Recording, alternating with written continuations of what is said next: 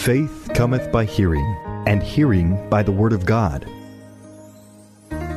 It's time for Faith to Live By with Sue Taylor.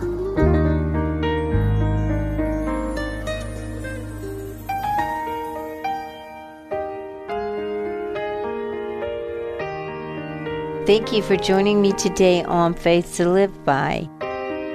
We are still in the wonderful book of Proverbs today, and today we're going to start with verse 19 of Proverbs chapter 16. It says, Better to be lowly in spirit and among the oppressed than to share plunder with the proud.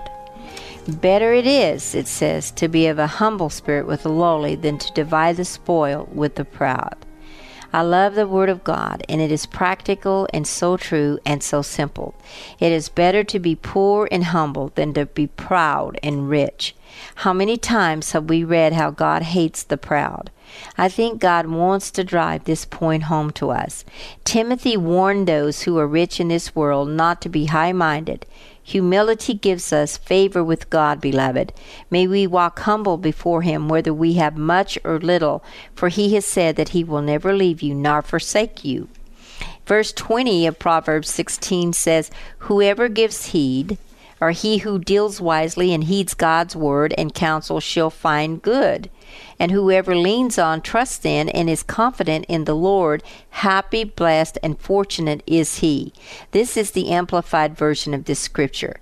He or she that handles a matter, a matter wisely with God in mind will always gain the respect of men and will find good for their wisdom leads them. You know, we will find good for first we by applying God's wisdom and counsel and secondly the second part of this verse says that we will not only find good but we will be blessed and happy and that is because we have trusted Jesus Christ and placed our confidence in him to bring about the good we seek.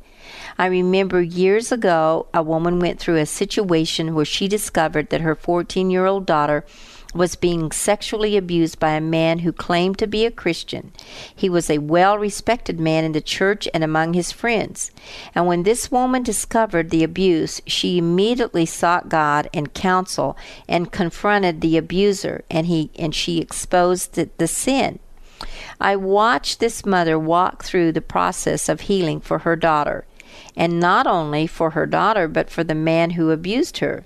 She handled the matter wisely and both abused and abuser received godly counsel. I respected this woman greatly, for she moved with wisdom through the whole process, and she didn't hide it, she didn't deny it, and she wasn't afraid to confront it. She confronted the situation head on. God blessed her, and she gained the respect of many people. Sharing this testimony with you leads us into verse 21. It says, The wise in heart are called discerning, and pleasant words promote instruction. You know, it says the wise in heart, the Amplified, are called prudent, understanding, and knowing, and winsome speech increases learning both in speaker and listener. Those men and women who have solid wisdom and walk in that wisdom will have the credit of it, and they will gain a good reputation, and they shall be called prudent. If we as Christian women and men do that which is wise and good, Scripture over and over again tells us that we shall have the praise of the same. And those who have wisdom will communicate that wisdom with good sense and advice, and it will not only benefit the listener, but it will also increase the wisdom of the one giving the good sense and advice.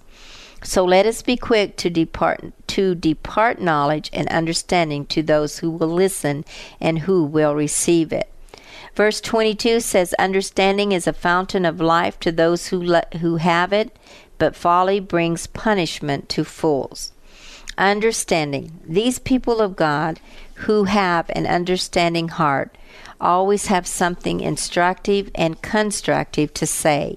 They can't help it, for out of the, their most inner being flows the wisdom of Christ who gives that living water inside of them that is a wellspring of life. You know, I cannot help but be talking about God sometimes. I just, you know, I try to shut up, but when I'm with people, I want people to know the goodness of God. And, and it's a wellspring of life in me sometimes. I just have to tell people about about God and and his uh, his instruction and what he tells us to do. Verse 23 of Proverbs 16 says, A wise man's heart guides his mouth, and his lips promote instruction. The mind, again, the mind of the wise instructs his mouth and adds learning and persuasiveness to his lips. He that is within us, the Holy Spirit, it is He that directs our speech, or I should say, is to direct our speech. For we have to be submissive to the teachings that are within us, so that when we speak, what is truly in our heart will come out. It is He that directs us in speaking that teaches the mouth what to speak, that what we speak will be proper, pertinent, and with good timing.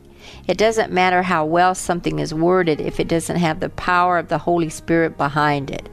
It can turn out to be rejected and of no use without that power. Wisdom in the heart and reliance upon the Holy Spirit is the main thing when we speak words. Verse 24 says, and this goes right along with verse 23 pleasant words are a honeycomb, sweet to the soul and healing to the bones. Pleasant words, wow. It says they are like a honeycomb, they're sweet. You know, Solomon, the writer of this book, learned from his father that the Word of God is sweeter than honey, and the honeycomb these words of the sweet scriptures to those who know how to relish them are pleasant. They are sweet to the soul. Pleasant words are wholesome. There are many things in this world that are pleasant, but not necessarily profitable. But the words of God are not only pleasant, but they are also profitable. Pleasant words are health to the bones, to the inward man.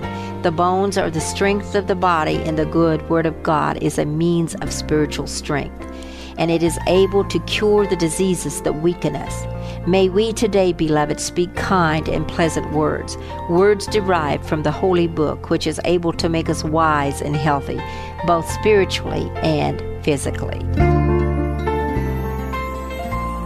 You've been listening to Faith to Live By with Sue Taylor.